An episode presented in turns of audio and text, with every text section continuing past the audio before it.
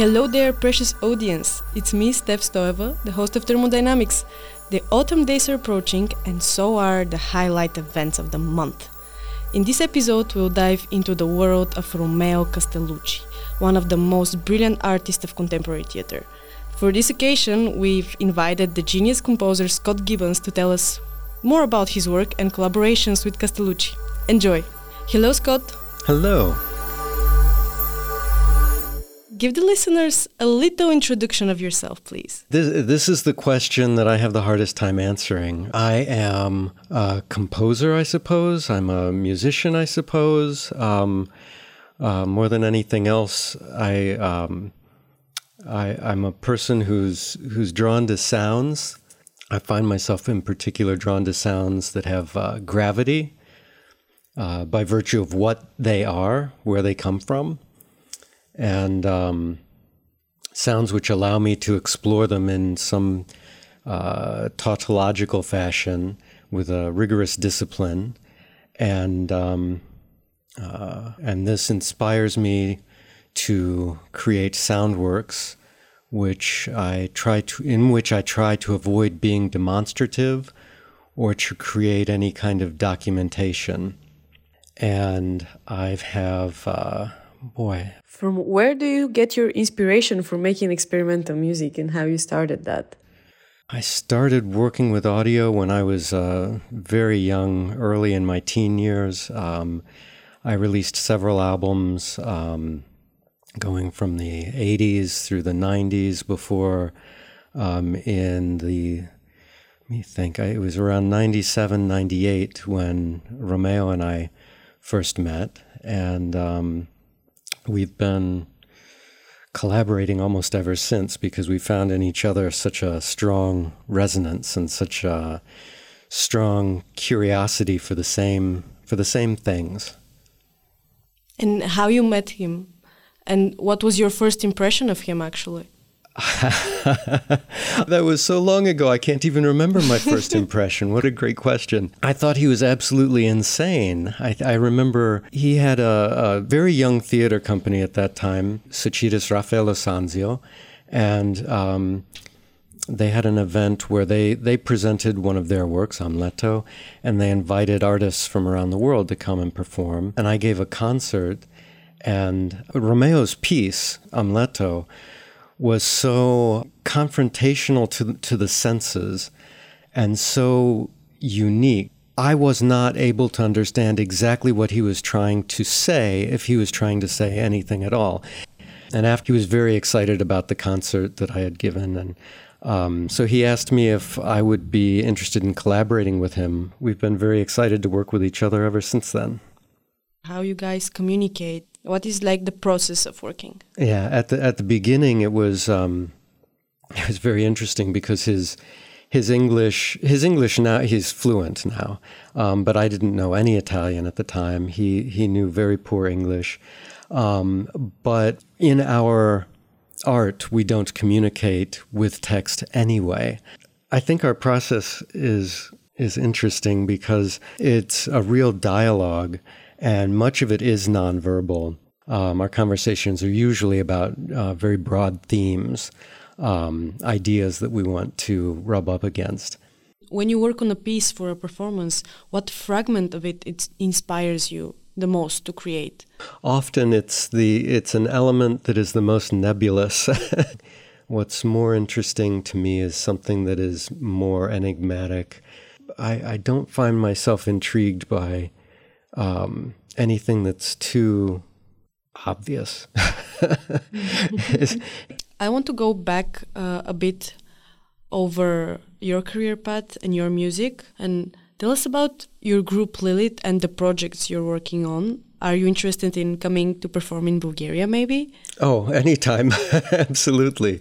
Um, uh, Lilith was a. Um, it, it, was really a pseudonym that I was using. Um, I wasn't comfortable um, putting my personality um, in in the public sphere in any way. I wanted to remain somewhat um, uh, anonymous, and so I was using uh, frequencies at, at, either extreme of human hearing and playing with silence as a very as a central um, compositional tool, and so um, much of the music uh, really was you, you, could feel it more than you can hear it.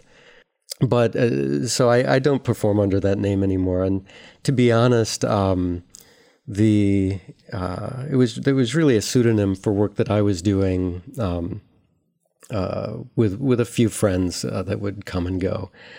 Since the late '90s, I haven't. I've uh, really not been terribly interested in, in working independently. I really, really enjoy collaborating with people, especially um, uh, with Romeo. Um, the work that we do together really is everything that I was trying to do. Um, independently at that time. So what what I do with Romeo is exactly what I would have been doing otherwise, except that there's this whole other dimension that opens up that is, that makes the work so much bigger than anything that I could do just working with music.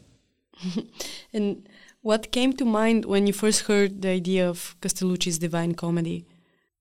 I hadn't read the Divine Comedy uh, when when when he brought it to me, so I was really a blank slate. Um, I think we were both terrified. I think we were uh, the it. I mean, what uh, what a heavy uh, gravity that comes with.